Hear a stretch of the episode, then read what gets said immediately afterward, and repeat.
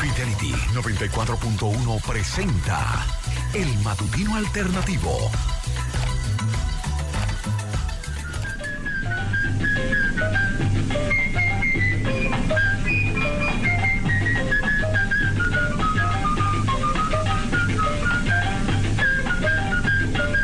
Está don Félix Aquino, muy buenos días, don Félix. Don Félix quiere que salgamos al aire. Estábamos conversando acerca del té de jengibre, de los ponches, de todo lo que en esta época, cuando la temperatura baja, uno consume la dominicanidad de antes. Ahora no sé qué pasa en estas madrugadas. Y sí, llueve, llueve detrás de los cristales, llueve y llueve.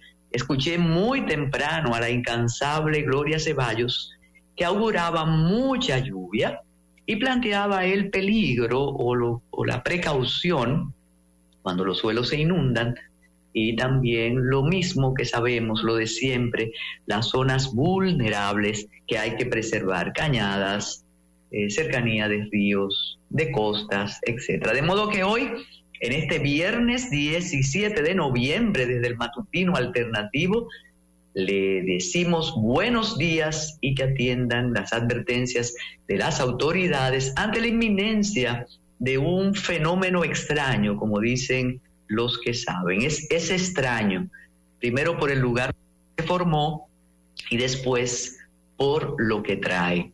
Faltan 43 días para el año 2024. Eh, sí, a la vuelta, a la vuelta de la esquina.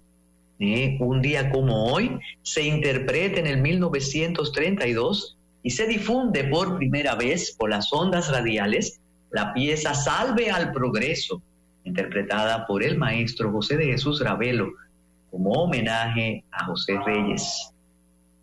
En el 1961, 17 de noviembre, el cadáver de Rafael Leonidas Trujillo Molina es sacado del país en el yate Angelita uno no supo nunca si, si lo sacaron, si se quedó aquí o si se fue. Decían que el ataúd lo que tenía era dinero, ollas y todos esos bienes de esa prestigiosa familia delincuencial. Y como parte de las acciones tendentes a superar la crisis política dominicana en el 1965 es inaugurada en Río de Janeiro la segunda conferencia extraordinaria interamericana con la participación de una delegación nacional integrada por Pedro Padilla Tonos, Milton Mesina, Álvaro Logroño, don Fabio Herrera Roja y el profesor distinguidísimo Ambrosio Álvarez Aibar. Sí, ese es el padre del canciller, eh, entrañable eh, personaje, don Ambrosio, don Ambrosio. Eh.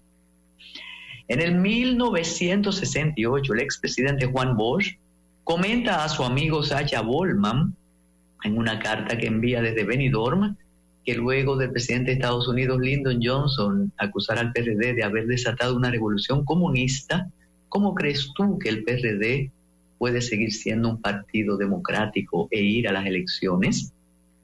Imagínate esa campaña que hicieron los americanos, fue muy grande, Félix, ¿sí? En el 1973 el profesor Juan Bosch anuncia su renuncia del PRD tras la profundización de sus diferencias con José Francisco Peña Gómez y otros altos dirigentes. El presidente Joaquín Balaguer, el 17 de noviembre de 1976, dicta el decreto 2535 con el que autoriza al Banco Central la cuarta emisión de billetes dominicanos, la que se inicia a partir de la puesta en circulación del billete 100, de 100 pesos. El sacerdote belga en el 2005, Pedro Rucuá, Rucuoy o Rucuá, defensor de los inmigrantes haitianos en el país, abandona el territorio nacional por sugerencia de sus superiores. Ese señor hizo de todo aquí, con respaldo de esas, de esas minorías poderosísimas. Sí, no, él era lo que quería quitar los bornes de la frontera, como otros que lo hacen y son dominicanos y creen en eso. ¿eh? Eh, sí, diferente a lo que dicen esos eh, voceros de las élites haitianas, que ahora están fuera del país, el alcalde de Iberón dice, no, nosotros no podemos seguir subalternos de los haitianos, así mismo. Y en el 2012 la Red Nacional de Acción Juvenil y la Mesa de Transparencia pidieron al presidente Danilo Medina someter a su antecesor, el expresidente Leonel Fernández, por manejo inadecuado del presupuesto, dejando un déficit de 200 mil equivalente, debe ser millones, equivalente al 8.5% del Producto Interno Bruto. En el 2018, Augusto Willy Falcón, jefe de una red de narcotráfico que operó en los años 80 y 90, cuyos integrantes eran conocidos como los cowboys de la, cocaína, llegó al país. Bueno, hay una serie que se llama así, fue muy popular hace unos años. Y él llegó aquí y, y vivió. Hubo un lío con él, sí, Exactamente, quisieron deportarlo, pero él dijo que no tenía a dónde ir. En el 1973, en Orlando, Florida, el presidente Richard Nixon miente ante 400 periodistas al asegurar, bueno, pero no puede decir que miente así, no soy un sinvergüenza. Eso fue antes de descubrirse su participación en el escándalo Watergate que lo obligó a renunciar a la presidencia de su país. Bueno, él tenía, él tenía derecho a decir eso. En el 2006, Juan María Bordaberry, dictador de Uruguay, es detenido junto a su canciller, a su ex canciller Juan Carlos Blanco, por la investigación de la muerte de los opositores durante su dictadura. Aquí eso no ocurrió. Aquí es con el asunto de, del dinero, pero con, con la sangre no, ni el narco, eso aquí es aceptado así mismo. Recordamos a Doris Lessing, que falleció un día como hoy, en el 2013, escritora británica que recibió el Nobel en el 2007, autora del cuaderno dorado de Memorias de una superviviente, el quinto hijo, Las cárceles elegidas, es considerada una de las grandes autoras feministas. Ah, mire lo que se recuerda hoy, atención, ¿eh? en el 2019 se detecta el primer contagio humano de coronavirus. Se trata de un hombre chino de 55 años, residente en la provincia de Hubei. Es la primera persona en tener síntomas de coronavirus. Para los investigadores que siguen el desarrollo de la pandemia, se trató del primer caso de contagio de COVID-19 de un ser humano. Asimismo, hoy es Día Internacional, hay varios días internacionales. Hoy Día Internacional del Cáncer de Pulmón, de la eliminación del cáncer cérvico-uterino, del niño prematuro, del recuerdo de las víctimas de accidentes de, de tráfico y Día Internacional de los Estudiantes. El panorama nacional e internacional está de verdad bien, bien convulso y difícil, pero hay que ponerse el calcetín de la mañana, como la canción de Serrat, y enfrentar el nuevo día, este 17 de noviembre, viernes, día del calidoscopio de Mirna Guerrero Villalona, que tiene un invitado muy especial. Así que esperen. Bueno, y en Argentina el asunto de verdad se vuelve complejo y emocionante con los cierres de campaña. Massa cierra una campaña quirúrgica, alejado de la liturgia peronista, para que no recuerden aquello, con muchos jóvenes en sus manifestaciones la liturgia peronista, eso es extraordinario, o era extraordinario si él se, se aleja. Tuve la oportunidad de ver esa liturgia peronista con Cristina Fernández. Es impresionante como, exacto, como, como manipuladora de masas, pero tiene, tiene un carisma. Incluso eh, se evoca o se evocaba siempre a Evita y a Juan Domingo. ¿eh?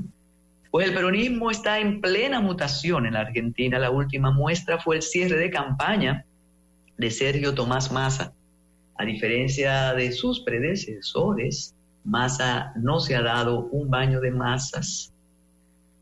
Tampoco se han desplegado banderas de Juan Domingo Perón ni de Vita, ni de Néstor Kirchner, ni de Cristina Fernández. Se ha mostrado en solitario como parte de una campaña quirúrgica que busca despegarlo del gobierno de que forma parte y de los remanentes o símbolos del peronismo. Pero oiga qué complicado, ante la falta de logros que mostrar, ha apostado por una estrategia de manual, derivar la atención hacia su contrincante, eso se hace aquí, ¿eh? en todas partes. El ultraderechista Javier Milei hasta esa Argentina que viene, la define bajo la sombra amenazante de mi ley. Es decir, yo no hablo de lo bueno mío, sino que enfatizo lo malo del otro. Así es, ¿eh? Sí, eso es de librito. Mientras tanto, Javier Milei pide a los argentinos que no le tengan miedo. ¿De qué salto al vacío me hablan? si nos estamos yendo al mismísimo infierno. Pero eso con acento, con acento argentino se escucha, se escucha interesante, ¿no? El particular y original ultraderechista reunió a miles de personas en su cierre de campaña en las calles de Córdoba, donde el arraigado repudio al kirchnerismo es clave para darle la presidencia.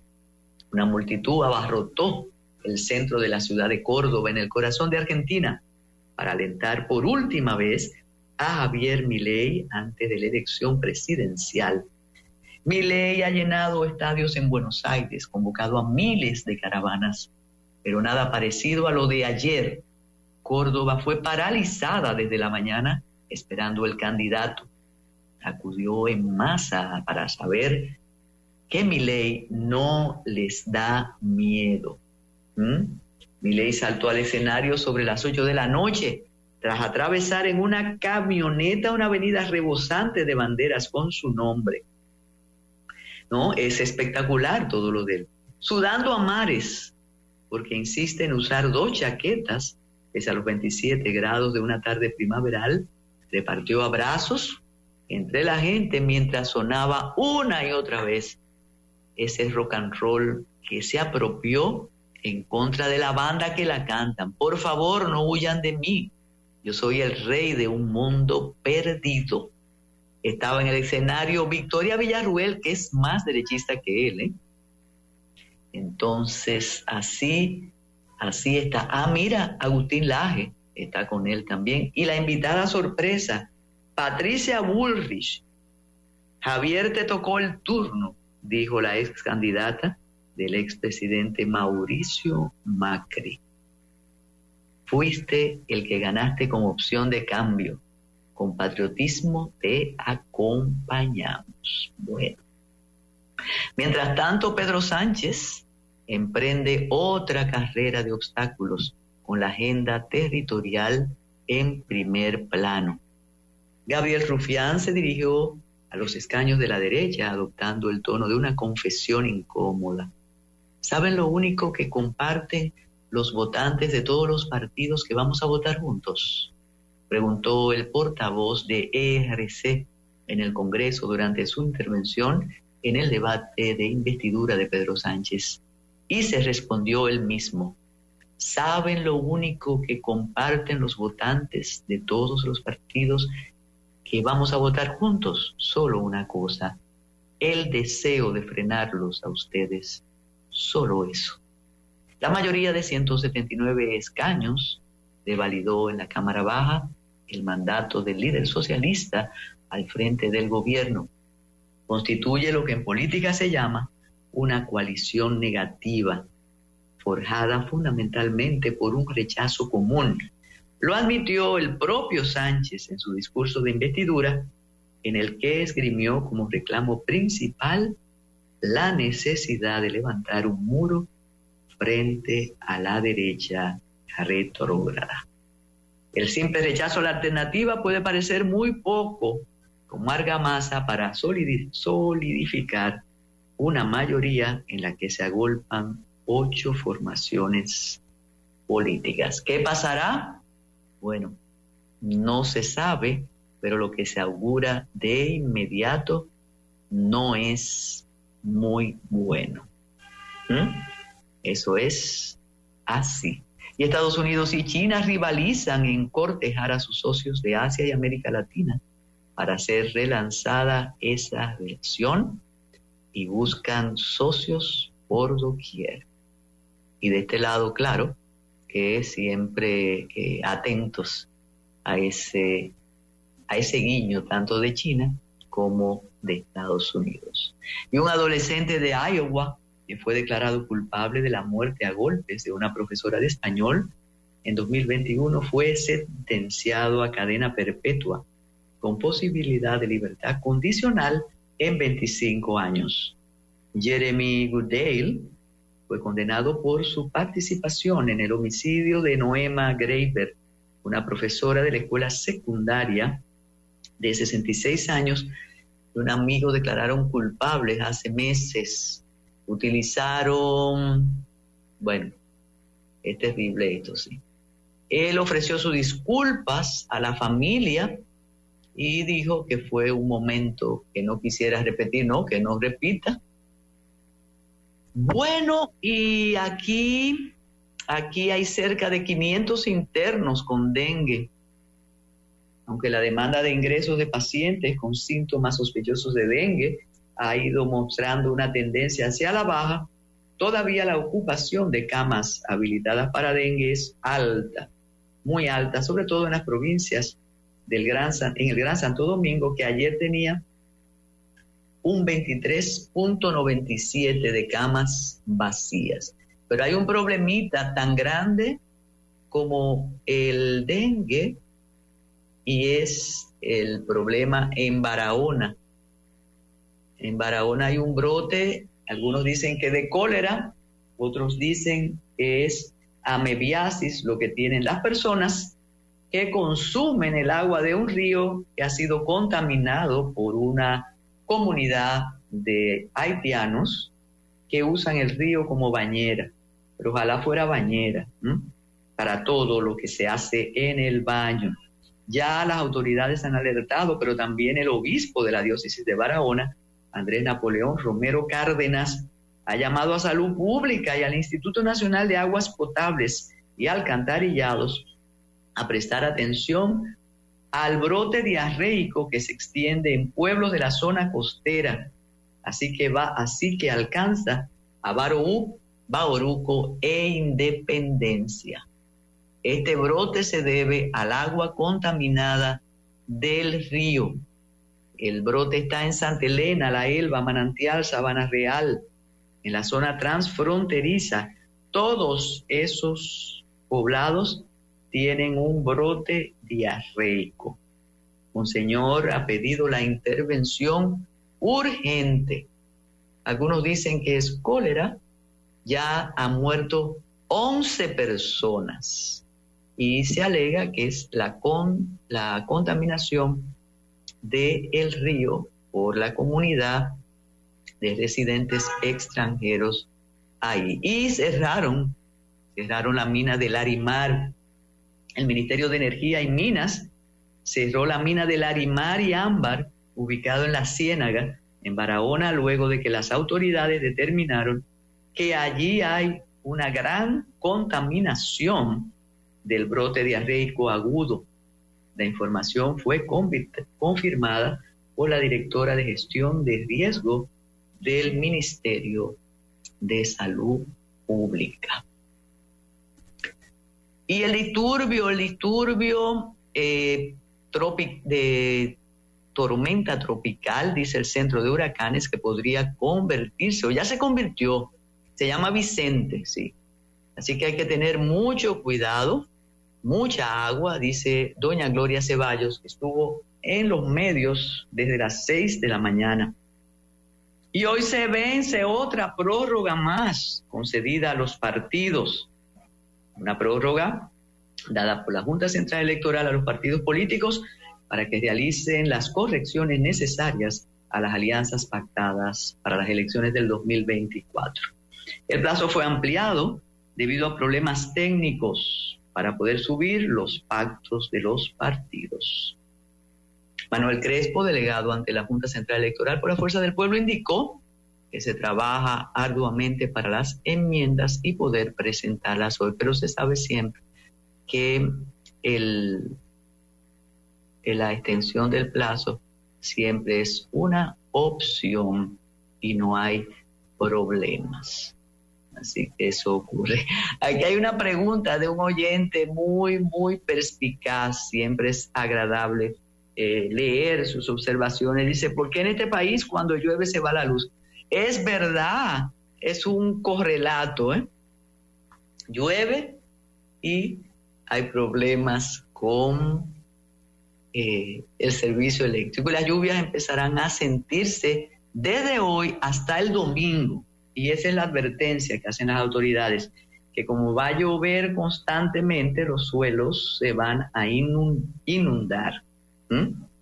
Desde hoy hasta el viernes, las lluvias seguirán y hay alerta para Pedernales, Barahona, Independencia, San Juan de Jabón, el Distrito Nacional, Peravia, San Cristóbal, Monseñor Noel, San José de Ocoa. Tendremos inestabilidad en toda, el, en toda la isla. ¿Qué es lo que hay que hacer? Simple y llanamente, llevarse de las advertencias de las autoridades y evitar riesgos o daños mayores. Y aunque usted no lo crea, 25 escuelas esperan por su terminación. En el levantamiento hecho por las comunidades de la provincia de Santiago se establece que 25 escuelas continúan sin ser terminadas a pesar de las constantes promesas y los anuncios del Ministerio de Educación. Los planteles, es verdad que llevan 10 años de que fueran iniciadas los trabajos, pero ah, estuvo la promesa de las actuales autoridades para terminar. Y habla Fingus. Fingus siempre habla. La Fundación Institucionalidad y Justicia establece que para que las compras y contrataciones que realice el Estado sean transparentes o más transparentes, hay que modificar las normas jurídicas. Es por ello que a través de un comunicado firmado por Servio Tulio Castaños, la entidad ha reiterado la necesidad de la reforma de la Ley 340. La ley se ha tornado obsoleta en varios aspectos, lo que la ha convertido en la principal fuente de escándalos nacionales. Posiblemente pidan una, una vacacio ley sí, para que no se aplique ahora. Dice Servio Tulio, desde FINUS hemos sido constantes en la reiteración de que exista un ambiente sano para la eh, contratación. Y el 24 no es el 20, dice Yanesi Espinal. Después vamos a compartir esa reflexión de Yanesi. ¿eh? Eh, sí, sí, sí, eso es un inconveniente, lo estamos tratando de enmendar eh, la entrevista, la entrevista a el jurista Valerio Jiminián, quisiéramos en CDN, ha subido sin audio. Muchas personas nos han solicitado eh, que solucionemos esa situación y se está haciendo el trabajo. Excelente, excelente trabajo. ¿eh? eh Valerio Jiminián dice las cosas como son y le manda unos mensajitos a un grupo. Escuchen la bulla, no, los ruidos no se controlan. Sí, ayer, pero decíamos que no íbamos a tocar ese tema, pero ¿cómo no tocarlo? El asunto del tránsito. Realmente, y la expresión es recurrente, me decía alguien muy, muy cercano, sencillamente el tránsito en el Gran Santo Domingo está colapsado. Bueno, y conversando tempranito con Eduardo Jorge Prats a propósito de ese reconocimiento al inolvidable jurista Juan Manuel Pellerano, precursor del nuevo constitucionalismo dominicano. Eduardo cuenta en su columna que el pasado miércoles se auspició un interesantísimo coloquio en homenaje a Juan Manuel Pellerano Gómez, junto a los doctores Milton Ray Guevara, Jorge Subero Rodolfo Pisa y Julio José Rojas Báez. Eduardo tuvo el privilegio de participar para reconocer eh, los méritos y los aportes extraordinarios de Juan Manuel Pellerano Gómez. Eduardo pide a la familia Pellerano que traten de editar las obras. Hay otras, un día vamos a eh, tratar de convencer a Eduardo Jorge Prats para tener una conversación sobre sobre los aportes al derecho y a la sociedad de Juan Manuel Pellerano Gómez. Eh, quizás ustedes no recuerden todo lo que él tuvo que enfrentar cuando asumió la defensa de Salvador Jorge Blanco, pero los aportes doctrinarios de Pellerano Gómez y esa forma de tratar a los que comenzábamos en estas líderes, eso es, eh, hay que contarlo. Ese desprendimiento se fue y ese, ese saber compartido y ese respeto al atrevimiento bisoño, eso es único, realmente es sí. Bueno, y habló el ministro Macarrulla, el presidente, el expresidente del Consejo Nacional de la Empresa Privada, valoró el país se encamina a ser el de mayor crecimiento económico de Centroamérica. Así habló Lisandro Macarrulla. Subrayó con satisfacción que la economía se proyecta a un gran crecimiento. Sí, hombre, es ministro, claro que sí, pero claro que sí. Y no, todavía no hay un, una declaratoria de, emergencia para Barahona. Y sí, la PEPCA inició las pesquisas del contrato para Intram, de Intram. No, porque lo que dicen es si es un asunto administrativo no hay grandes sanciones, pero si la PEPCA diligente detecta, detecta algún tipo de infracción, entonces sí actuará la independencia. Claro, por eso el presidente siempre dice que que es independiente, claro, que ellos nunca hablan. Así mismo es. Recuerden que hoy es viernes 17 de noviembre con aviso de lluvia, de mucha lluvia, de inundaciones. ¿eh?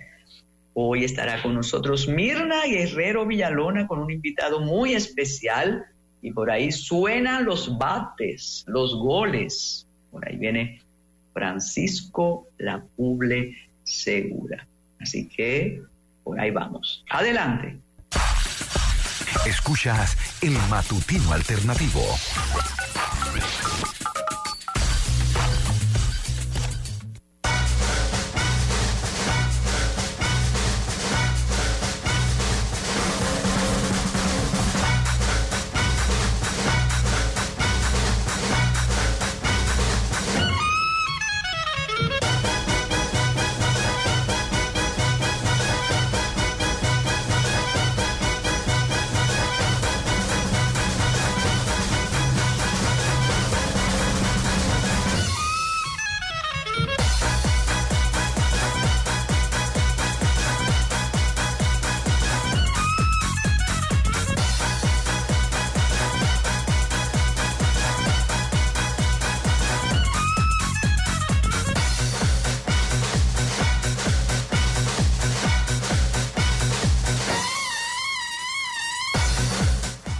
Ahí está, ahí está. Francisco La Puble Segura, en silencio. Lluvia moderada, me dicen ahora. Bueno, de por aquí, pero hay avisos, hay avisos. ¿Cómo está Francisco La Puble Segura?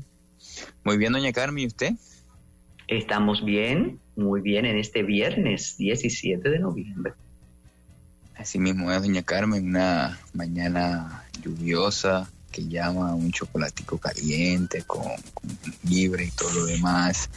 Pero bueno, buenos días a usted, a Aquino, a José, a toda la audiencia que como cada mañana sigue el matutino alternativo, acompaña el Más que Deportes en una jornada de viernes que vamos a arrancar con la Liga Dominicana de Béisbol y hablar de ese único partido asignado ayer en el calendario, donde en el Estadio Quisqueya, Juan Marichal, atención señor René Alfonso, los Leones del Escogido vencieron con marcador de 11 carreras por dos a los Tigres del Licey y de esa manera llegaron a 10 victorias en la temporada de béisbol invernal dominicano. El aire ofensivo por el conjunto Escarlata fue Eric González, que conectó eh, imparables al campo corto, eh, empujando cuatro carreras en el encuentro. Impresionante la labor ofensiva ayer de unos Leones del Escogido que en el día de ayer cerraron el partido con 12 indiscutibles. Fue una pela, definitivamente, lo que le dieron a los Tigres del Licey, que con esa derrota ponen su marca de ganados sin perdidos en 11 y 10. Se han sacudido los Leones, ganaron las Águilas también al Licey hace eh, un par de noches, pudieron romper la racha y de cara al fin de semana las cosas eh, de verdad que se vislumbran eh, con mucho interés en este béisbol invernal. La victoria le correspondió ayer al lanzador Enis Romero, quien trabajó cinco entradas en las que permitió apenas dos carreras limpias y cuatro hits. No otorgó boletos y ponchó a cinco bateadores y la derrota recayó para el abridor Nabil Crismat, quien permitió cuatro carreras limpias y cinco indiscutibles en dos entradas. El calendario nos dice que hoy hay dos partidos. Las Águilas y las Estrellas se estarán enfrentando en Santiago. Licey visitará a la Romana para enfrentarse a los Toros. Todo eso, doña Carmen, claro, si la lluvia lo permite. Los pronósticos eh, dicen que todo el fin de semana estará lloviendo, con lo cual los partidos de este calendario pudieran estar bien comprometidos. Así que a darle seguimiento a nuestra pelota invernal que entra en una etapa importante del calendario del béisbol de... Un abrazo para René, usted que lo menciona, René va camino a un monasterio en Jarabacoa. Usted ve a René así, ¿eh? Pero ese es un hombre de vida espiritual. No sé si en sus plegarias incluirá eh, el escogido también, tú sabes, pero él está allá por Miguelina. Ver a René, como usted me dice, así es sentarse a observarlo desde una óptica muy limitada. A, René, doña Carmen, se le puede ver así, con, desde una perspectiva. Un individuo que todavía y de manera activa juega squash, baila, recita, canta y casi se despatilla. Entonces no, es una es un ser humano maravilloso y multifacético que verlo así es limitarse y perderse de eh, el gran ser humano que es. Y mantiene su figura, eso es parte del encanto. Bueno, en el béisbol de las grandes ligas, Shohei Otani y Ronald Acuña Jr. fueron electos de manera unánime como jugadores más valiosos. El primero de la Liga Americana, el venezolano de la Liga Nacional. El dominicano Julio Rodríguez quedó cuarto con ocho votos de tercer lugar. Otani de Japón y Acuña de Venezuela fueron escogidos por la Asociación de Escritores de Béisbol de Norteamérica, por sus siglas en inglés BBWAA. Otani, escogido de manera unánime por segunda vez en los últimos tres años, luego de ganar el premio en el año 2021 y terminó segundo el año pasado detrás de Aaron Judge. A pesar de que sufrió una ruptura de ligamento colateral cubital del codo derecho, en agosto y eso le impidió eh, volver a lanzar. Eh, y después de la lesión del oblicuo derecho que ya eh, le apartó de la temporada, hace rato que habría, había establecido su sólida candidatura para el premio por todo lo que hizo con el bate y desde el montículo en una temporada histórica. Actualmente es agente libre y es uno de los principales agentes libres del mercado después de que pase esta o ya después de agotada esta etapa de premios, donde Grandes Ligas eh, toda la semana estaba anunciando, y hablaremos también del Sayón, las noticias era quién va a desenfundar todos esos millones de dólares para contratar al mejor pelotero ahora mismo del momento. Bateó 304, 426, con 44 honrones, 26 dobles, 8 triples, 20 bases rodadas, 95 empujadas en 135 juegos y terminó con, como líder de la liga eh, con cuadrangulares, porcentaje de envasarse, porcentaje de slogan y bases totales. Eso fue con el bate nada más. Desde el montículo sumó un registro de ganados y perdidos de 10 y 5 con efectividad de 3-14, ponchó a 167 bateadores a lo largo de 132 entradas en un total de 23 aperturas. Impresionante lo que está haciendo en el béisbol este jugador japonés, toda una sensación. Del otro lado, Ronald Acuña Jr., el venezolano que ya está jugando en la Liga de Venezuela, eso me acuerda Miguel Tejano, ha hecho una temporada inolvidable y por eso fue seleccionado como el jugador más valioso de la Liga Nacional. Es el tercer venezolano en la historia en ganar el premio y eh, de esa manera entonces eh, todo ese país y Latinoamérica también celebra ese, ese galardón.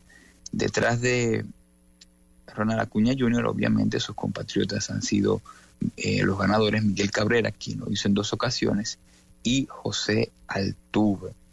De 25 años, eh, Acuña tuvo una eh, temporada, como dije, impecable. Fue uno de los pilares ofensivos de los Bravos de Atlanta, que terminaron con el mejor récord de la temporada, con 104 victorias.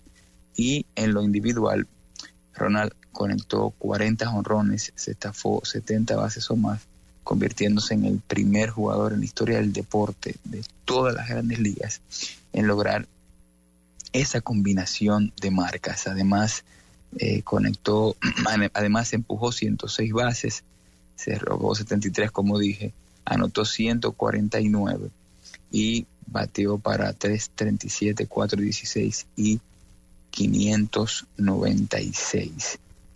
Eso es en cuanto a jugador más valioso. El día anterior, el béisbol de las grandes ligas anunció también que los premios Sayón, bueno, Blake Snail fue el ganador del Sayón en la Liga Nacional, su segundo, y es el séptimo jugador que eh, lo puede hacer en ambos circuitos, porque fue eh, su primer Sayón fue con los Rays de Tampa, la Liga Americana, y ahora este con eh, los padres de San Diego.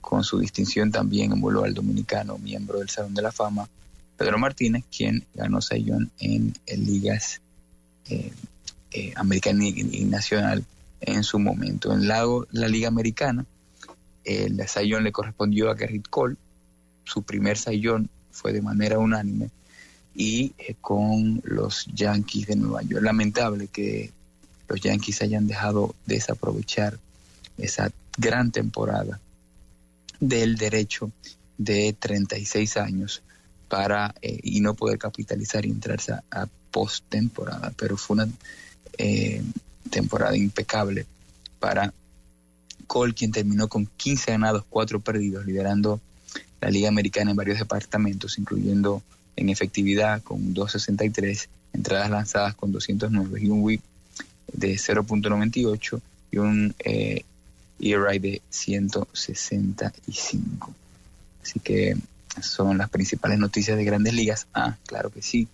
Para terminar noticias de grandes ligas, los dueños de equipo, quienes toman las principales decisiones en la liga, aprobaron por unanimidad la reubicación de la franquicia de los Atléticos de Oakland a Las Vegas. Así que habrá béisbol en Las Vegas próximamente. El contrato de los Atléticos de Oakland con el Coliseo de esa ciudad eh, expira tras la campaña 2024 y no está claro en dónde van a jugar antes de que inauguren el nuevo parque en el 2027. Las Vegas se convertirá en la cuarta ciudad de eh, la franquicia, una franquicia que inició en Filadelfia en 1901 y eh, en 1954 después se mudó 13 temporadas a Kansas City y llegó a la ciudad de Oakland donde están en el año de 1968. Además, el nuevo estadio eh, de Las Vegas que se va a construir para albergar a los atléticos será el quinto del equipo después de Columbia Share Memorial y ahora el Coliseo. Así que esa es una interesante noticia que se dio a conocer en la semana. Del béisbol vamos a pasar al baloncesto de la NBA, la jornada del jueves, eh, dos partidos. En el primero de ellos el equipo de Miami derrotó 122 por 115 al conjunto de, de Brooklyn, una jornada de el jueves donde eh, siempre hay resultados, eh, calendarios recortados. Por el conjunto de Miami, el máximo anotador, su estrella Jimmy Butler, 36 puntos, con 26 también Robinson, con 20 Van Adebayo. El equipo de Miami obtuvo su octava victoria de la temporada, su cuarta, jugando en su arena en el sur de la Florida. En el otro partido en San Francisco, el equipo de Oklahoma venció 128 por 109 al equipo de Golden State. Se confirmó, hablando de Golden State, doña Carmen, la sanción a Damon Green por los altercados en el partido contra el equipo de Minnesota, el equipo de Carl Towns. Bueno, el caso es que volvió a perder Golden State en San Francisco, donde solamente ha podido ganar un partido, tiene marca de 1 y 5, 6 y 7 hasta el momento, es el eh, récord de ganados y perdidos del el conjunto que lidera Stephen Carey.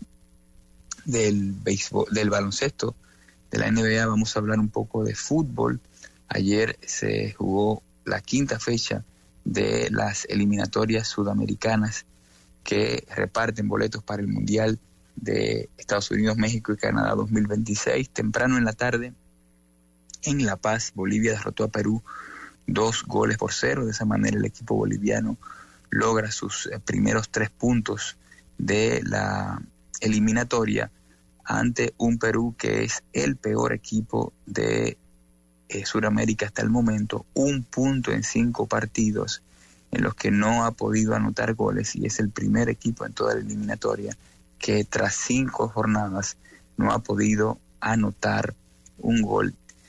Triste y de verdad que eh, totalmente fuera de todo pronóstico este mal comienzo del proceso de Juan Reynoso. Me parece que Perú no tiene eh, nada que demostrar a partir de juego y la idea del entrenador que quiere transmitirle a sus jugadores y de verdad que no se ve en la cancha, resultados que por diferentes detalles no se dan y de esa manera tienen a, Perú en la última posición de la tabla. Venezuela y Ecuador empataron 0-0 en el Estadio Monumental de Maturín, un punto eh, importante. Eh, Venezuela que hasta el momento ahora tiene dos victorias, dos empates, esos son ocho puntos, y que, eh, como dije, es el único equipo de Comenbol que no ha ido a un mundial, ha comenzado bien en estos partidos de las eliminatorias. En Buenos Aires, en el Estadio La Bombonera, en el barrio de La Boca, Uruguay derrotó dos goles por cero a los campeones del mundo, a la Argentina, goles de Ronald Acuña del Barcelona y de Darwin Núñez del Liverpool. Eh, le dieron la victoria a la Celeste en Buenos Aires, un equipo de eh, Uruguay, una selección de Uruguay, que, cuyo técnico es el argentino Marcelo Bielsi, como puse ayer en mi cuenta de X el eh, Uruguay de Marcelo Bielsa es eh, cosa muy seria, tres victorias, un empate, una derrota, y en esta eliminatoria ha hecho lo que nunca eh, Uruguay ha hecho en una eliminatoria, que es ganarle a Brasil y a Argentina, ya lo hizo en la fecha anterior en Montevideo, derrotó a Brasil y en esta ocasión le propina la derrota, la primera derrota de la eliminatoria a la selección actual campeona del mundo. Imágenes, eh, imágenes de verdad de mucha emoción que eh, ponen a uno eh, al límite, incluso se le aguan los ojos a cualquiera, se vieron ayer en ah, Barranquilla, en el Estadio Metropolitano. Ganaba Brasil 1-0 con gol de Martinelli, el jugador del Arsenal, ante Colombia, y Colombia remontó, remontó con dos goles de nada menos, nada más y nada menos de Luis Díaz. Sí, ese jugador que milita en el Liverpool, ese jugador costeño también, de ahí de, la zona de la costa eh, colombiana, que tenía a su padre secuestrado por el ELN. Fue liberado el padre después de negociaciones y todo lo demás, y el, el padre estaba en las gradas del estadio. Y las imágenes de la emoción del Señor al ver los goles con los que su hijo le daba la victoria a Colombia son más que impresionantes. Es un señor totalmente emocionado, llorando de la alegría, algo que eh, son de las cosas que el fútbol eh, nos regala y hacen que todo lo que gire alrededor de él sea eh, maravilloso. Ganó Colombia, derrotó entonces a Brasil, segunda victoria en Barranquilla, tres empates lleva Colombia, no ha perdido, está invicta hasta el momento. Una Colombia dirigida por el argentino Lorenzo, Tata Lorenzo, y una Brasil que hasta ahora se ha complicado porque ya viene de dos derrotas eh, consecutivas ante eh, la selección de Uruguay y esta en eh, Barranquilla frente a Colombia, donde se lesionó Vinicius mis amigos madridistas estaban preocupados viendo las imágenes de la lesión, parece que es un tema muscular. El día de hoy se estarán dando más detalles. El último partido de la jornada lo cerró eh, el empate entre Chile y Paraguay 0 a 0 en el Monumental de Santiago. Luego de ese empate, el seleccionador de Chile, el argentino Eduardo Berizzo, puso el cargo a su disposición, con lo cual Chile hoy amanece sin seleccionador. Recordar entonces los partidos de hoy en, nuestro béisbol a las siete y media Águilas y Estrellas en Santiago y en la Romana, todo si la lluvia lo permite, el Licey estará visitando a los toros del este. Doña Carmen. Francisco, cuando usted mencionó ese episodio de emoción de padre e hijo, de inmediato los futboleros, los fútbol, fútbolfílicos dijeron y me atrevo a adelantar que quizás usted avale esa reflexión que hacen los seguidores del fútbol, dicen, eso lo provoca el fútbol. Quizás en otro deporte la emoción no sea tal. El fútbol es identidad familiar, local y de país. ¿Qué nos dice?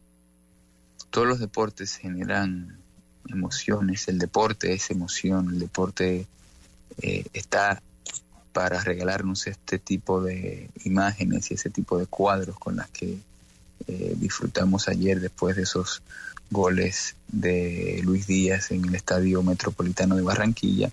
El fútbol es especial. Sí, eh, es cierto.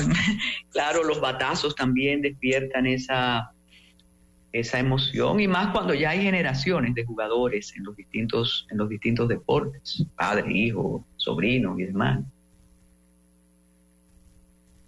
Así es. Bueno, Francisco, pues mil gracias por este más que deportes. Ojo con la lluvia, con las inundaciones urbanas. Y dígame una cosa, ¿cómo le ha parecido el tránsito en estos días que tiene tiene, ya no es noticia, pero lo que ha ocurrido esta semana en el Gran Santo Domingo es eh, un anuncio de lo que podría ocurrir ya cuando diciembre eh, se adelante más y cuando vengan los salarios 13 y todo aquello. ¿Qué le ha parecido ese transitar? Usted usa eh, Uber Moto, Motor Uber, ¿verdad? Yo uso Uber, Uber Moto, camino mucho y también el, a veces eh, carro público, aunque el carro público trato de eh, evitarlo, pero sí en Uber, Uber Moto, valga la, la publicidad y, caminando. Ayer, de hecho, hablando del tránsito, estuve visitando unos amigos eh, y en la casa de ellos pude tomar una fotografía de la 27 de febrero entre, bueno, cerca de, la emisora, entre el doctor De Filló y Winston Churchill a las 5 y 20 de la tarde más o menos. Y aquello de verdad que eh, verlo así tan, tan de cerca, bueno, tan de cerca no, ver, verlo en, un plano diferente a estar bumper to bumper con, con los demás vehículos, da una panorámica de, ese caos y, de ese eh, entaponamiento que, como ustedes saben, se mantiene hasta 8 de la noche, 7 y media, 8 de la noche más o menos, en el mejor de los escenarios, pero el tema es, y ahí le mando un abrazo a mi compatriota Pedro Ramírez, que de manera jocosa no me eh, critica y decía, bueno, el tema es que Santo Domingo dejó de tener hora pico, hora pico en el tránsito es a cualquier hora y, es así. Eh, yo después de ahí, para que usted tenga una idea, un abrazo a, a Mauri, a Juan Miguel, a mí, a Doña Margot. Desde ahí eh, caminé todo hasta el millón, toda la 27, caminé a toda la 27 hasta la Núñez, después de la Núñez bajé a la casa de mi hermana en el millón, donde me estoy quedando. Y todo, todo, toda la Núñez, de, Núñez con 27 hasta entrado el millón, también eh, una congestión eh, bárbara, ya eran más o menos las seis y media, todavía no eran las siete y eh, el tráfico no se pronosticaba todavía con, pronósticos de menguar. Así que sí, el tránsito complicado, me imagino ahora que con la lluvia eh, y además por ser viernes las cosas van a estar eh, más complicadas, pero de verdad que una solución a, todo esto no se vislumbra en el corto plazo, dando también cuenta de que todas las semanas llegan eh, miles de vehículos a los diferentes puertos de la República Dominicana llenos de vehículos. Usted sabe, eh, Francisco, que siempre es eh, importante, no bueno, no, importante una visión de quien, quien tiene una perspectiva de otro lugar. Es decir, usted llega a su ciudad después de estar fuera porque el temor la posibilidad de trauma es que nosotros nos acostumbremos al caos y que nadie nos lo subraye, no, subraye. Es inconcebible, que, y eso lo dijo José Enrique del Monte hace un tiempo, el, el tiempo kilómetro que pasamos en los entaponamientos. Y la verdad, reitero, que esta semana ha sido particularmente caótica. Y eso que usted dice caminando, eh, verse detenida en un entaponamiento durante 20, 25, 30 minutos es no solo angustiante, sino que te provoca una serie de sentimientos, bueno, hasta de temor, ¿qué me va a pasar aquí? Es una cosa de verdad, sin que las autoridades se enteren, sin tener la Virgen de la Altagracia a quien reclamar, o el santo patrón, y la verdad que hasta pensé, porque ayer llamé a un establecimiento diciendo, ¿a qué hora cierran? Entonces me dijeron a las 6, y yo estaba a 5.45, próximo a la Núñez de Cáceres, y sabía que no iba a llegar. Entonces, quizás lo que tengan que hacer es como cuando una persona no tiene el control de sus alimentos y engorda y engorda y lo que hace es comprar ropa más ancha. Quizás los establecimientos tengan que extender los horarios. Es una, una prueba de ineficiencia y de responsabilidad tremenda, Francisco. De verdad que sí. Que no vengan con el asunto de que eso pasa en las grandes ciudades y que eso es así tiene, tendría que haber una, forma de por lo menos paliar el trauma. Y como usted dice, no hay horas, porque hasta los domingos, ni días, porque hasta los domingos hay entaponamiento ya en el Gran Santo Domingo. Así mismo es. Bueno, doña Carmen, ahí vi el tema de la Argentina, el próximo. Y se le pide que diga algo de la Argentina. Nosotros comenzamos mencionando lo que está pasando ya en el cierre de campaña, pero hable usted. Define, bueno, yo creo que es una situación complicada que tiene el pueblo argentino ante dos candidaturas que polarizan, pero desde mi perspectiva, eh, creo que la mujer, el más débil, eh, el que ha enarbolado el reconocimiento de las víctimas, de la historia, de los desaparecidos, de los torturados, de toda esa gran eh, masa que ha eh, acompañado a la militancia de, un país que se reconoce a sí mismo como abanderado de eh, reconocimiento de derechos. Va a pasar un poco, creo que pasará un poco algo parecido a lo que sucedió en España, donde en lugar de aprovechar la coyuntura para buscar alternativas nuevas, eh, el voto al no odio, no separación, no eh, discurso de eh, libertad de mercado exacerbada sin deshumanización, podría hacer la diferencia. Creo que Javier Milei ha, llegado muy lejos con un discurso que ha calado sobre todo en, una población cansada de un peronismo que eh, tiene al país eh, totalmente dividido, pero un peronismo que demostró sus eh, garras y su, y, su gran estructura política. Todo el mundo ya decía que lo de mi ley en, en, estas elecciones después de las pasos iba a ser un panorama diferente al que fue y eh, ahí vimos el tema de las estructuras y, lo importante de, esa política de mano a mano, de la del barrio, de, de las de cuadros y de las estructuras.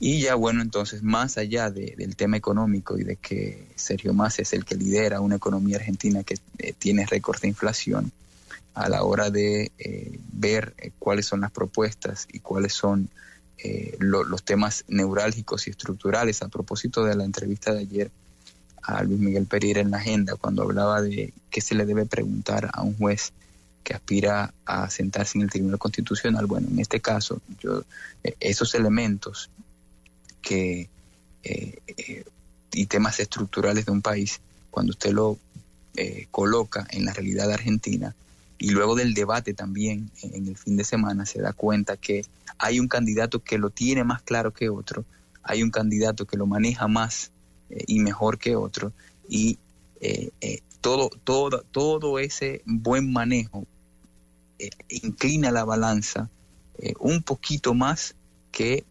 cualquier tema que tenga que ver con la gran inestabilidad económica que va y viene, una estabilidad económica que es eh, lamentablemente marca país no solamente del peronismo, Macri estuvo cinco años y la economía fue totalmente desastrosa. Eh, el tema de preservar y el tema de, no apostar al odio y el tema de el reconocimiento a, los derechos de las mujeres, donde Argentina ha sido gran abanderada en Latinoamérica en los últimos años, creo que pudiera hacer la diferencia el domingo. Bueno, yo creo que a los niveles de, más que de descaro, de no tengo la palabra que se ha llegado en esta campaña en Argentina, permite redefinir el perfil eh, no solo electoral, sino de lo que quiere la Argentina. Porque escuchar a la candidata a la vicepresidencia de mi ley, con lo que ella dice, con, con un desparpajo, exacto, el nivel de desparpajo, tan natural, tú dices, pero es que no, no puede ser pero es Francisco. Y lo que pasó ayer y lo relatábamos esta mañana en Córdoba, cuando llegó mi ley, es algo de verdad alucinante. Y, él no esconde nada de cómo piensa y de lo que podría hacer si logra el poder. Y lo demás, fíjese que los estrategas le dijeron, no menciones a Perón, no menciones Evita, no menciones nada. Trata tú de salvarte. La verdad que es muy complicado y, vamos a esperar. El domingo ya sabremos. Definitivamente. Muchísimas gracias, Francisco Lapuble. Segura atención, eh, generación, ¿qué generación, Jimmy? Ayúdame. Generación de los Carpenters, eh, eh, que teníamos como, bueno, ese disco de los Carpenters no podía faltar y además el drama, el drama de Karen Carpenter y la anorexia, pero ahora en una publicación de una biografía eh, hay algo importantísimo. Me explico. En la recién publicada biografía de la estrella pop de los años 70, Karen Carpenter, se ha revelado que su fallecimiento por fallo cardíaco ocultaba un lento envenenamiento, atención naturistas, digan, debido al envenenamiento que provocaba su adicción a la raíz de ipecacuana, un remedio indígena que estaba proscrito de la práctica clínica. La historia de la ipecacuana es una planta del borde del camino que te hace sentir enfermo en lengua tupí. Llegó a Europa, fue proscrita y eso le provocó a Karen Carpenter disentería amebiana. Quiere decir que era una mezcla de anorexia y del producto de la adicción a esa planta. ¿eh? Increíble, pero es así. Eh, también ella eh, tomaba laxantes, pero lo que le provocó el lento envenenamiento fue la amebiosis por la adicción a ipecacuana, que además le provocaba vómitos. Ese era su laxante y su manera de sentirse mejor. En la década del 90 hubo un amplio consenso para abandonar su uso emético, reemplazándolo por la instilación de carbón activado. Llegó Karen Carpenter a pesar 40 kilos. Era una anorexia nerviosa que tenía el origen en esa adicción. Confesó que ingería 90 laxantes a base de ipecacuana, 10 píldoras diarias y que sentía, sentía eh, bienestar cuando tenía el efecto. Eso tiene base de levotiroxina. Oye, qué, qué fuerte, qué duro eso. ¿eh? Entonces ya han pasado 40 años desde que murió y lo al menos consuela para sus seguidores saber que su voz sigue siendo un regalo perfecto para recordar esa desgracia que en este año hubiera cumplido 73 años y vamos a escucharla ahí. Adelante, José. Escuchas el matutino alternativo.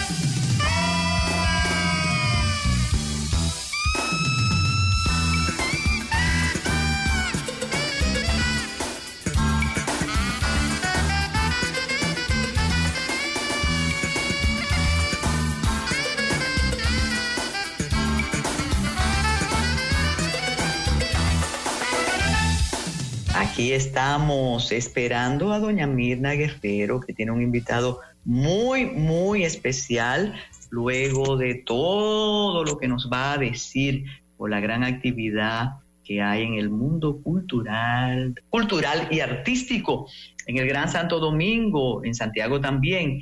Y el invitado es nada más y nada menos que Freddy Cabral. Pero vamos a compartir con ustedes este trabajo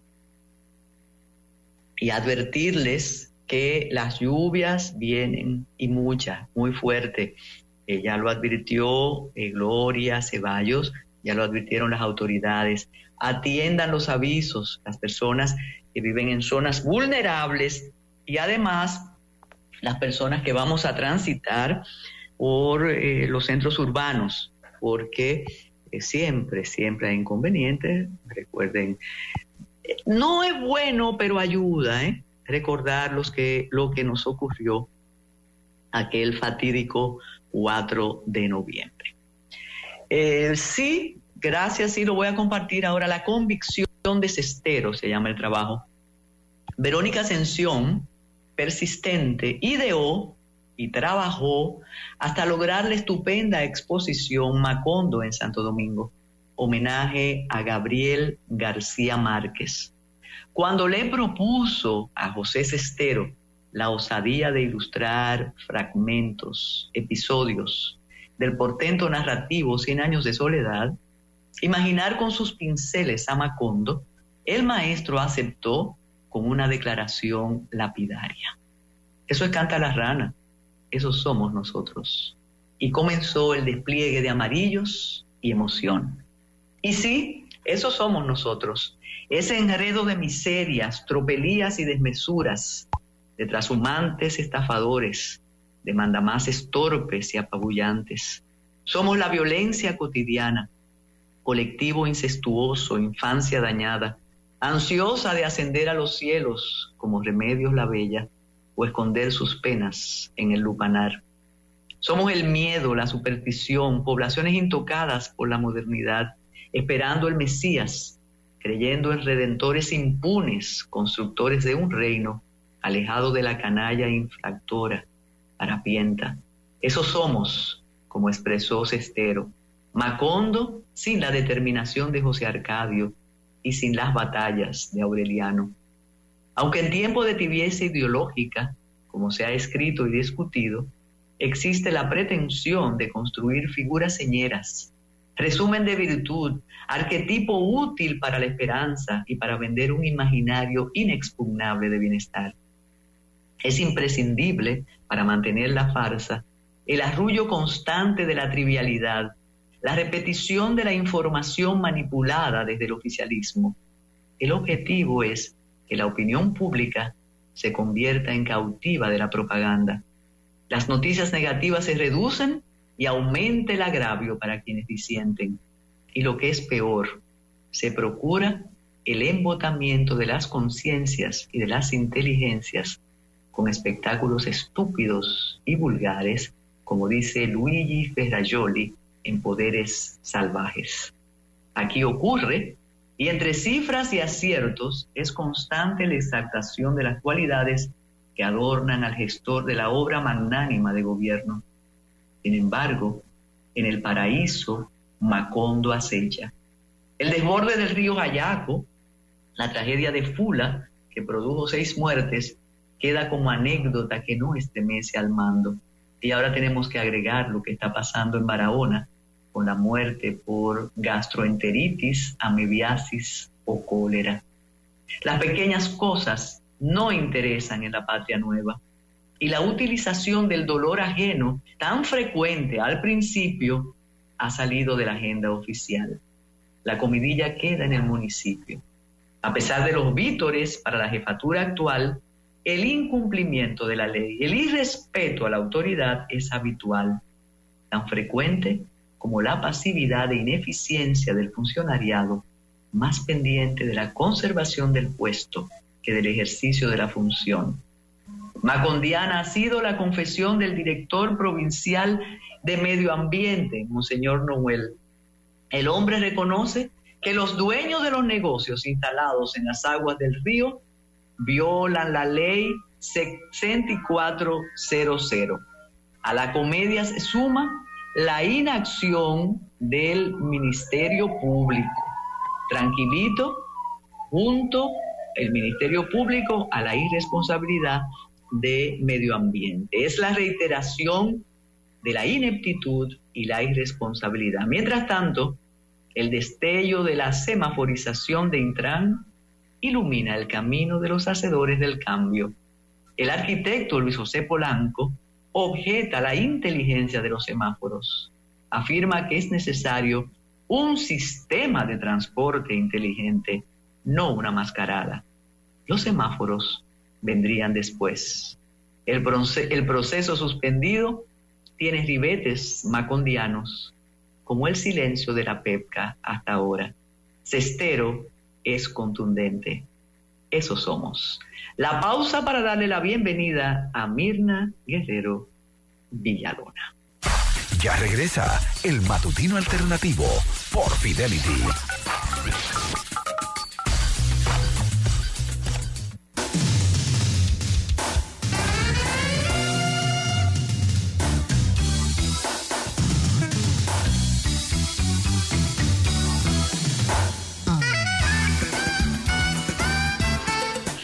Es una manera de estar actualizado, es decir, escuchar a Mirna Guerrero Villalona. La verdad que la agenda está, eh, bueno, como siempre, interesantísimo ese caridoscopio de Mirna que tendrá eh, un invitado especial, pero antes tiene muchas informaciones. Bienvenida. Adelante, Mirna.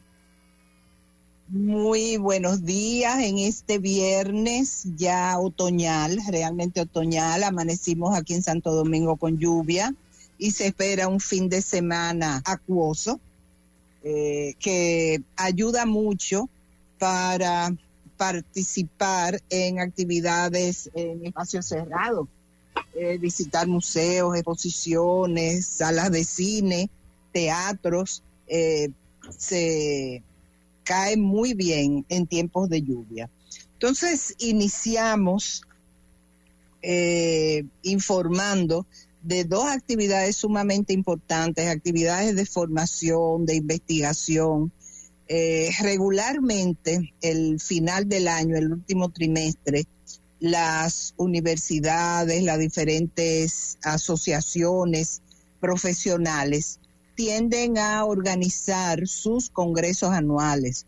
Y estas actividades son muy importantes porque permiten mantener la actualización de los temas eh, comunes a, a esos profesionales.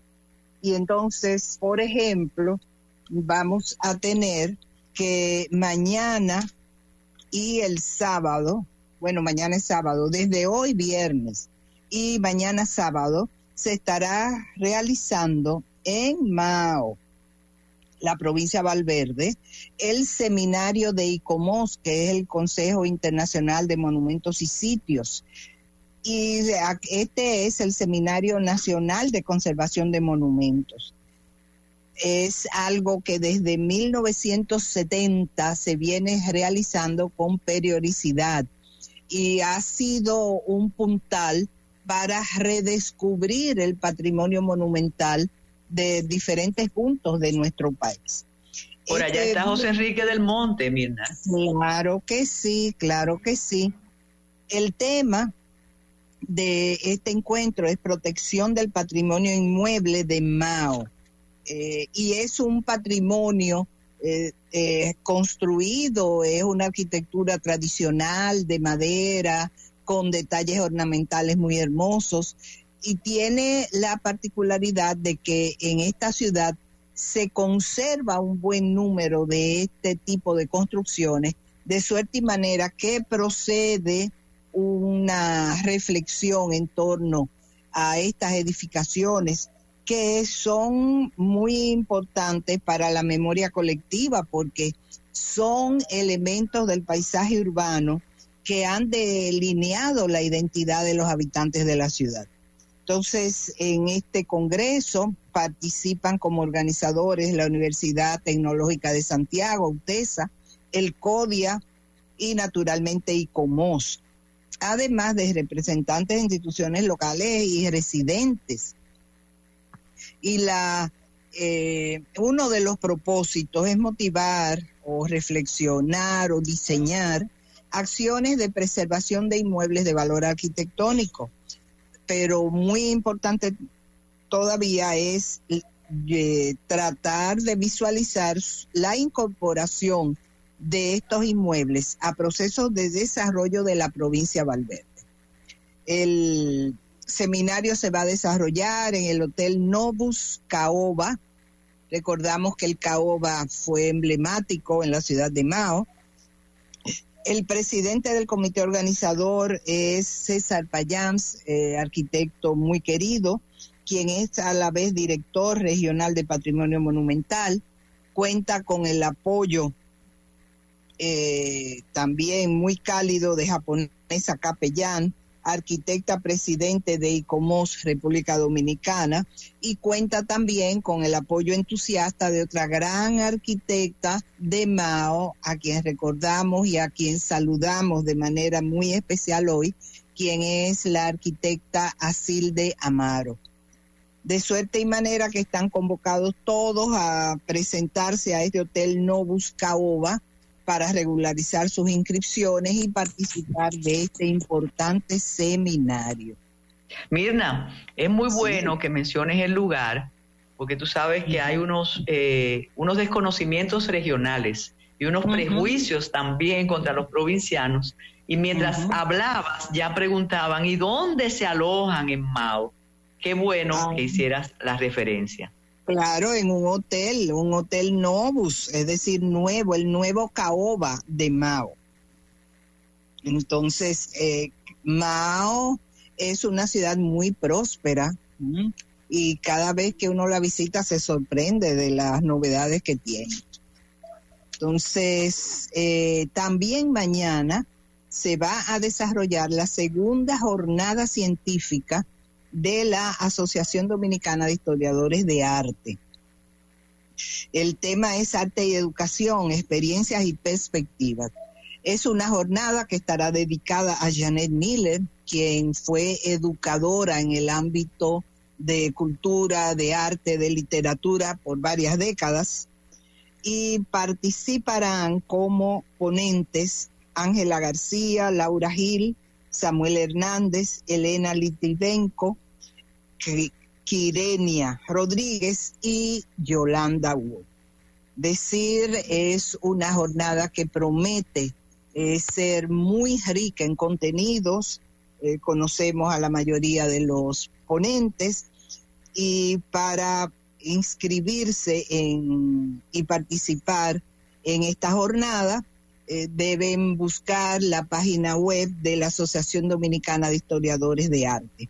La jornada se va a celebrar de manera virtual y es abierta al público en general, aunque la organiza la Asociación Dominicana de Historiadores de Arte, está abierta a estudiantes de arte, a estudiantes, por ejemplo, de la Universidad Autónoma de Santo Domingo en el área de Historia y Crítica de Arte, eh, arquitectos y público en general que estén motivados a conocer un poco más de estos temas, el arte y la educación. Eh, se desarrollará de 9 a 12 y luego de 3 a 6 de la tarde. Repito, de manera virtual, eh, a través de la Asociación Dominicana de Historiadores del Arte y luego de su inscripción recibirán el enlace para poder conectarse mañana a esta importante jornada científica de la Asociación Dominicana de Historiadores de Arte. A nivel de exposiciones, eh, tengo tres recomendaciones en lugares diferentes, es decir, de acuerdo a donde usted viva en Santo Domingo, podrá acercarse a unas u otras. Tenemos que en la galería del APEC, Acción Pro Educación y Cultura, está en exposición una muestra eh, muy interesante, muy refrescante de Juan San Giovanni.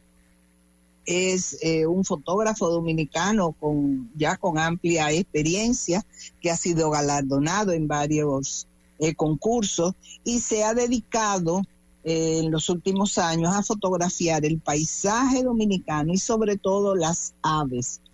Eh, recordamos que hay una asociación dominicana de fotógrafos de la naturaleza, es decir, tienen un objetivo muy preciso eh, para desarrollar su producción artística.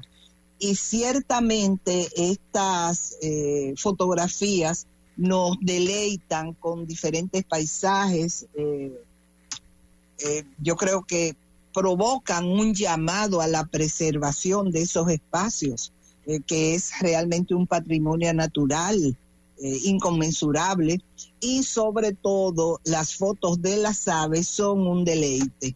Ustedes saben que fotografiar un, un ave no es muy simple, porque... Muy difícil, muy difícil.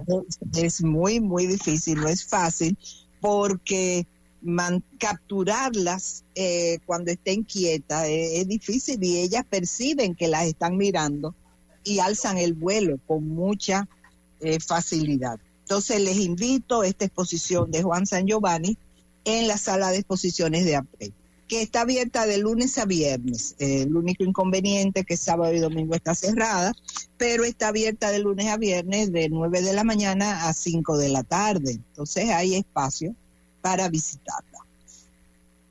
En otro punto de la ciudad, eh, ya alejado de lo que es el centro histórico, de lo que es Gascue, de lo que es el eh, polígono central, tenemos que Guadalupe Casas Novas presenta su segunda exposición individual, hablando en serie, en la Galería Boden. La Galería Boden está localizada en la Carlos Pérez Ricard de Arroyondo II. Entonces, es importante que espacios expositivos, espacios culturales empiecen a ubicarse en, esa zona de la ciudad que ya es muy amplia, está muy desarrollada, eh, tiene eh, muchas plazas comerciales, sin embargo, las ofertas culturales son muy pocas. De suerte y manera que aprovechar la Galería Boden es casi una obligación para que este espacio pueda mantenerse, pueda mantener su programación. Guadalupe Casasnovas es una artista multifacética, arquitecta de profesión, también con formación en artes visuales, eh, con maestría en arte en la Universidad Autónoma de Santo Domingo, eh, crítica de arte. Y tenemos que aquí ella presenta un eh, abanico de sus posibilidades creativas.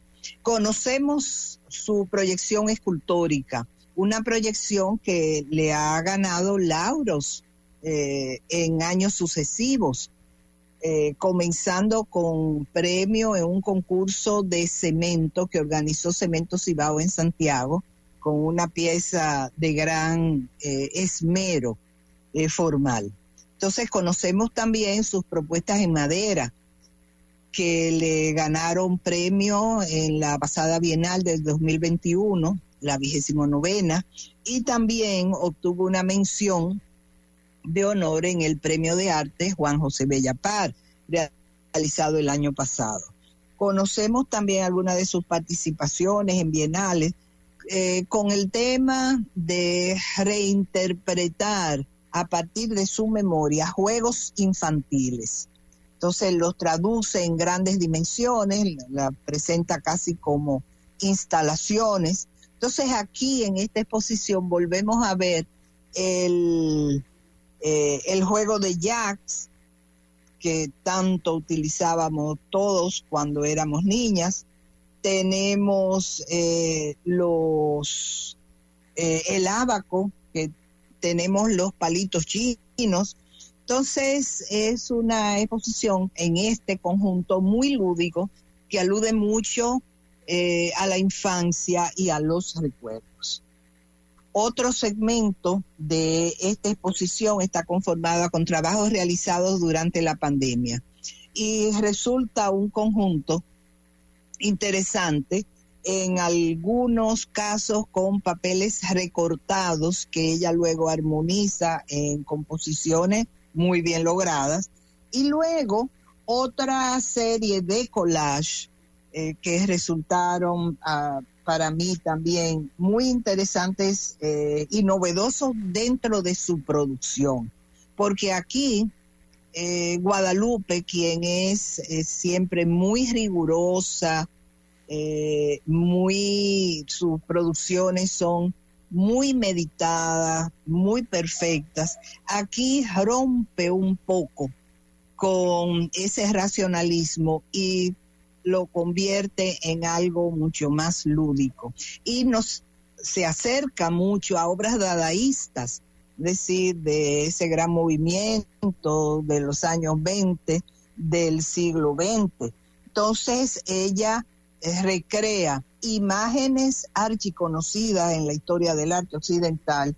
Pensamos, por ejemplo, en la Mona Lisa y eh, le incorpora elementos propios de la cultura dominicana y caribeña.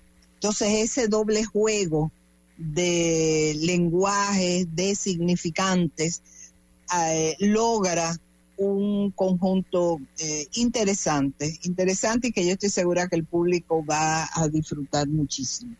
De suerte y manera que felicitamos a Guadalupe Casasnova por este nuevo, esta presentación. No faltan sus esculturas en acrílico, que también son muy bellas. De manera que hablando en serie, el título alude precisamente a las series presentadas es una muestra que invito de manera muy especial a visitar en la Galería de Arte Boden. Y luego eh, recordamos que todavía está en exhibición la muestra de José Cestero en el Centro Cultural Van Reservas, eh, donde él eh, establece un diálogo con el gran García Márquez a través de su obra Cien años de soledad. Es una muestra a disfrutar. Estupenda, estupenda. ¿eh? Y Ahí Verónica Ascensión se anota otro tanto. ¿eh? Otro tanto. Realmente eh, Verónica es una gestora cultural que cuida todos los detalles eh, y la felicitamos de nuevo ¿eh? por esta entrega. El próximo domingo, no quiero dejar de invitar a esto, que se estará celebrando el concierto lírico con el título de Legado. Y es un homenaje al segundo aniversario del fallecimiento del gran profesor José Almonte Peguero en la capilla de San Andrés. Entonces es una oportunidad de visitar esta capilla remodelada el domingo a las 7 de la tarde es la convocatoria, domingo 19 de noviembre, con participación de varios miembros del coro nacional, acompañados al piano por el maestro Anton Foster y con percusión de Pedro Ferreira y Tony Cortorreal. De manera que eh, la música llenará este recinto de la capilla de San Andrés y todos estamos convocados a recordar al queridísimo José Almonte, el, gran, perdón, del Monte Peguero, el creador de eh, toda una tradición coral en nuestro país. Domingo a las 7 de la noche, entrada gratis. Entrada, exactamente. Y eh, tenemos, hay que ir. Que otro espacio eh, importante a visitar es la Casa Museo de Freddy Cabral, precisamente nuestro invitado de hoy. Y aquí eh, es eh, Freddy Cabral, lo conocemos especialmente por su obra escultórica que se exhibe en esta Casa Museo. Sin embargo, anoche inauguró en su espacio la exposición Libérimas, un conjunto de 31 obras realizadas entre el 2003 y el 2023, óleos y acrílicos sobre tela, es decir, donde este artista se decanta como un gran pintor. Entonces vamos a conversar con Freddy Cabral acerca de esta exposición. Ya está por ahí. El tema son Hola, buenos días, Freddy. Eh, Un honor que esté con nosotros, Freddy. Adelante, Ay, Dele la bienvenida también emocionada. Ay, sí. Eh, bueno, Freddy Cabral, eh, a Freddy me une en lazo desde los años 70, principios de los 70, porque fuimos con discípulos en la Escuela de Artes de APEC. Fuimos de los primeros graduandos de esa escuela.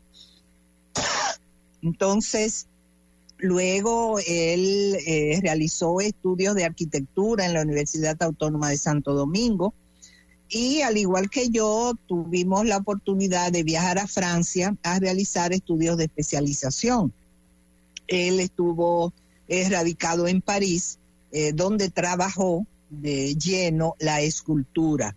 Luego de su estancia parisina, regresó un tiempo a República Dominicana y posteriormente se estableció en los Estados Unidos de América, donde siguió desarrollando la escultura y, e incursionó de manera decidida al trabajo del metal.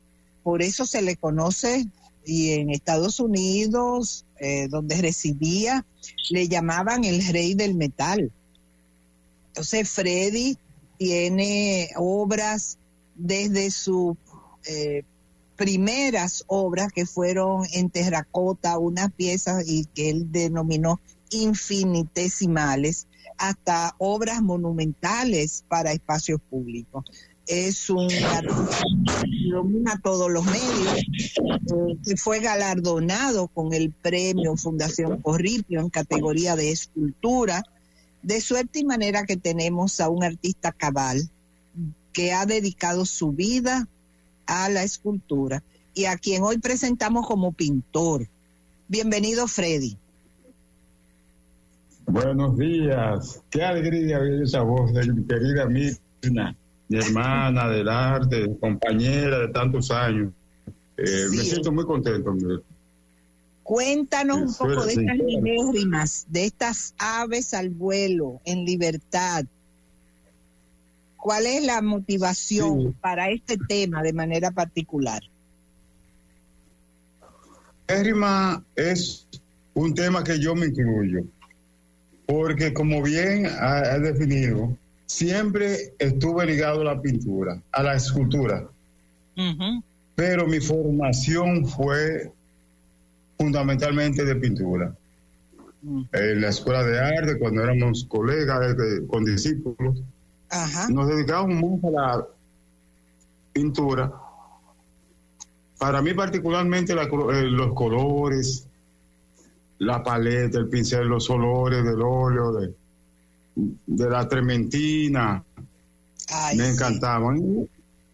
esas emociones me hicieron pintar mucho más, porque la pintura también es más atractiva al ojo y más eh, para manejar y cosas, pero de una manera casi, casi, como podría decir? Sublime. Yo me fui por la escultura, que no me gustaba realmente. La escultura a mí no me gustaba. En la escuela de, arte de APEC yo hice muy poca escultura, pero estaban en el peso y había que hacerla por, por, por esa razón. Pero para mí era la pintura. Pero la pintura no estaba de suerte conmigo, porque cuando intenté hacer mi primera exposición individual, presenté 30 piezas, 30, cuadros. Y como tú la Mirna, en ese tiempo la crítica era muy fuerte. Sí, sí. Y los jóvenes que, que se lanzaban fácilmente no pintaban más, porque el periódico era el medio de difusión más grande y los críticos publicaban todos los dominicanos leíamos el periódico. Quiere decir que cuando la crítica era adversa, todo el mundo lo sabía. y el joven, el joven no seguía pintando por vergüenza. Bueno, yo dije, a mí eso no me va a pasar. Y busqué a Recuerda que en esa época no se usaban lo que hoy como conocemos como curadores, que una persona que va al taller, mira la sobre, te dice, esa, no ponga esta, pon esta. En fin, delimita las obras que debe presentarse.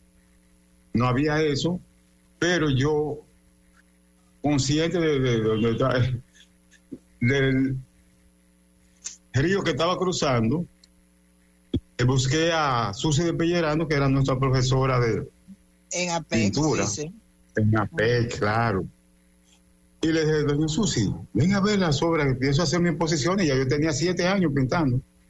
Ven a ver mi exposición, a ver que si lo que yo tengo preparado para una exposición, a ver si puedo solicitar una sala. Doña Susi fue, después de ver toda la pintura, se fijó en una escultura que yo había hecho en la Escuela de Arquitectura de la UAS, que eran piezas soldadas en metal. Y después que ve la pintura, dice, ¡ay, quién hizo eso! A la, parte metálica. Yo, yo, oh. Bueno, en segundo lugar, busqué a Domingo Liz, que también había sido mi profesor de esa materia en la UAS, eh, la materia expresión 2. Profesor, ¿qué le parece mi cuadro? ¿Cómo usted lo ve? Oh, muy bien, muy bien. ¿Y qué hizo eso la, escultura? La escultura. Uh, sí, porque eh, yo tenía la ventaja de que mi hermano Leino tenía un taller de soldadura y ahí nosotros soldábamos y aprendimos a soldar bien. Desde la infancia yo soldaba. Bueno, entonces dio la facilidad de que yo pude, cuando en la escuela de, arquitectura, en la materia del profesor Liz, había que hacer la última pieza, uno la hacía en su casa.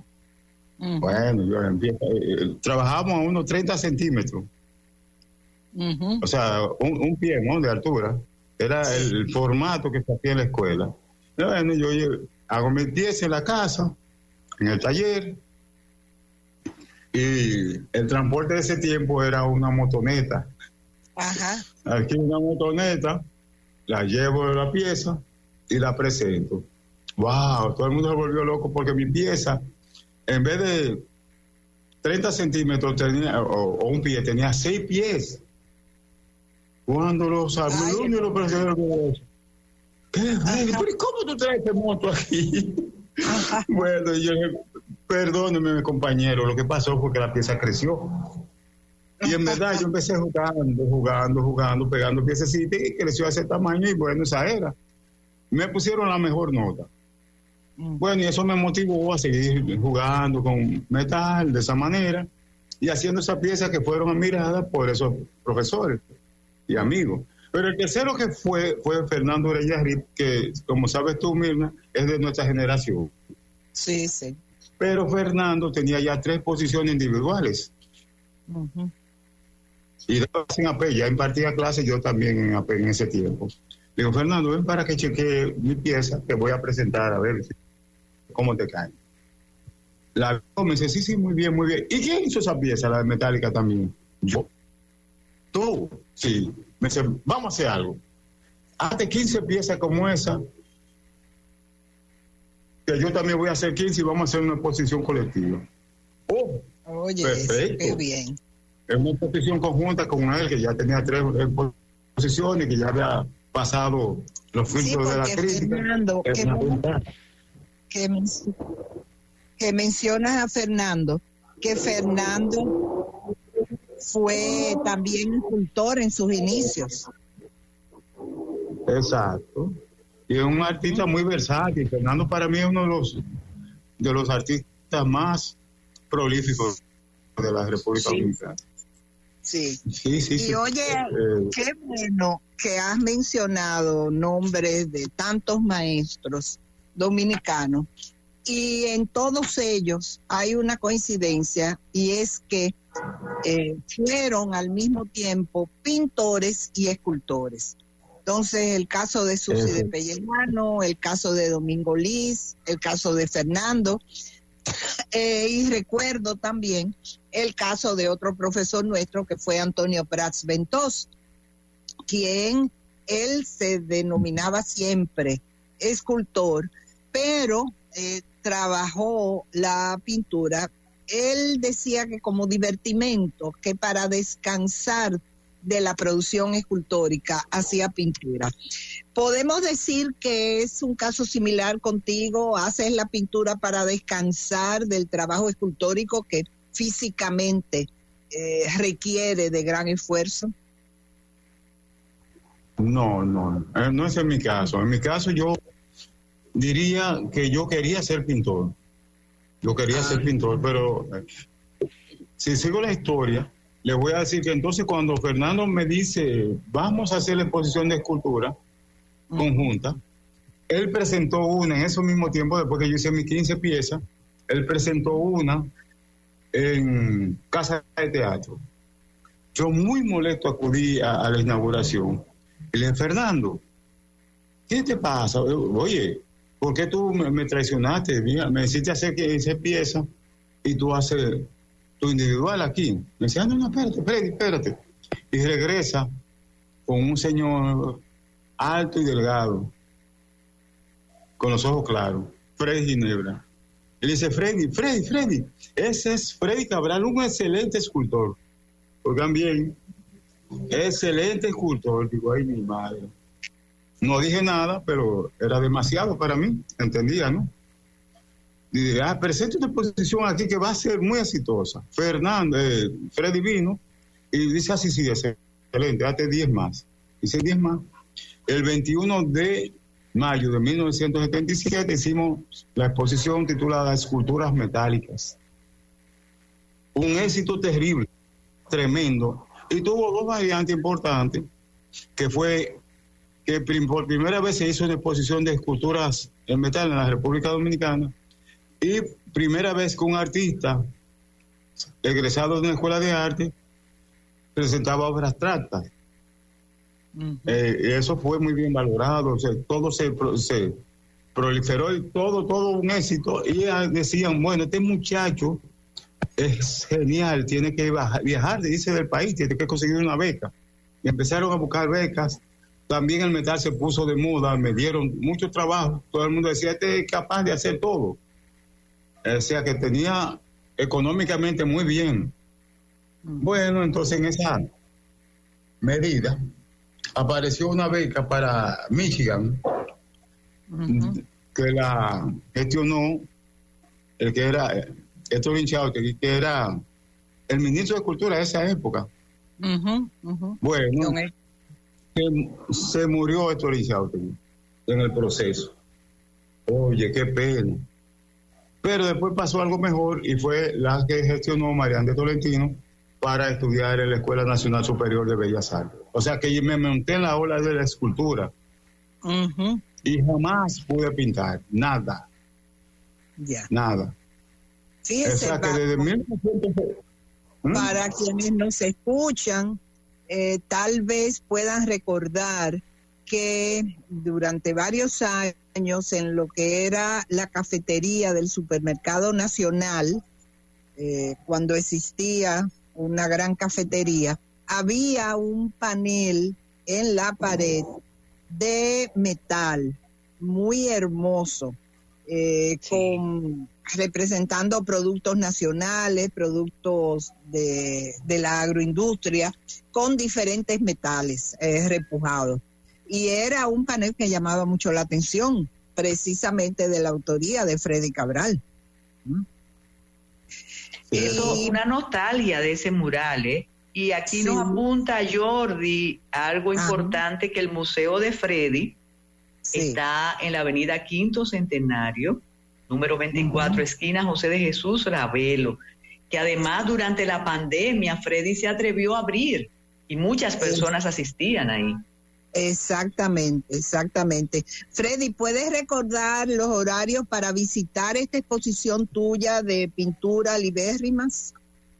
Sí, pueden venir de martes a sábado, de 10 de la mañana a 6 de la tarde. Perfecto. Ahí estaremos. ¿Y eh, el sábado, en ese mismo horario? Sí. Eh, no, el sábado está a las 4. Ah, muy bien, muy bien.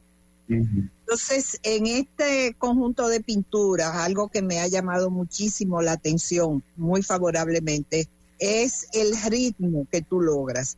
Son obras muy dinámicas eh, que traducen perfectamente el vuelo de las aves son unas piezas eh, en las cuales tú abordas o te acercas muchísimo haciendo guiños con la atracción que te ha caracterizado durante mucho tiempo. Y Eh, también nos llama la atención el manejo del color en estas piezas, de manera que saludo y te felicito por esta exposición libérrima. Recuerdo también otro gran maestro de la escultura, como Luigi Martínez Richies, quien hacía pintura, de manera que eh, estás en lo que ha sido la tradición dominicana de grandes artistas que se destacan tanto en la obra tridimensional como en la obra bidimensional. Gracias por acompañarnos, Freddy. Definitivamente yo creo que esto amerita otro encuentro porque no se imagina Freddy, aunque Mirna lo sabe, la cantidad de personas que han escrito elogiando el trabajo la obra de Freddy y esa manera de tratar de que el arte llegue a todos. Convirtió su casa en museo. Así es, así es.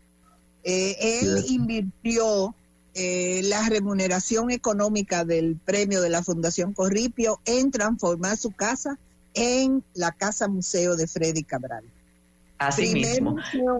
fíjense, primer museo escultórico creado eh, de manera particular en República Dominicana. No, no, increíble. Eso le, le asigna una impronta única a Freddy y también a Mirna Guerrero Villalona por invitarlo a este calidoscopio. Nosotros tenemos que despedir. Quédese con Fidelity. Michael está esperando y tengan excelente fin de semana, pero ojo con las advertencias, con las advertencias por la lluvia. Tienen que escuchar a las autoridades, Mirna. ¿eh? Michael Félix está ahí en cabina. Muchísimas gracias, Freddy. Un honor haberlo tenido por aquí. Feliz fin de semana. El matutino alternativo.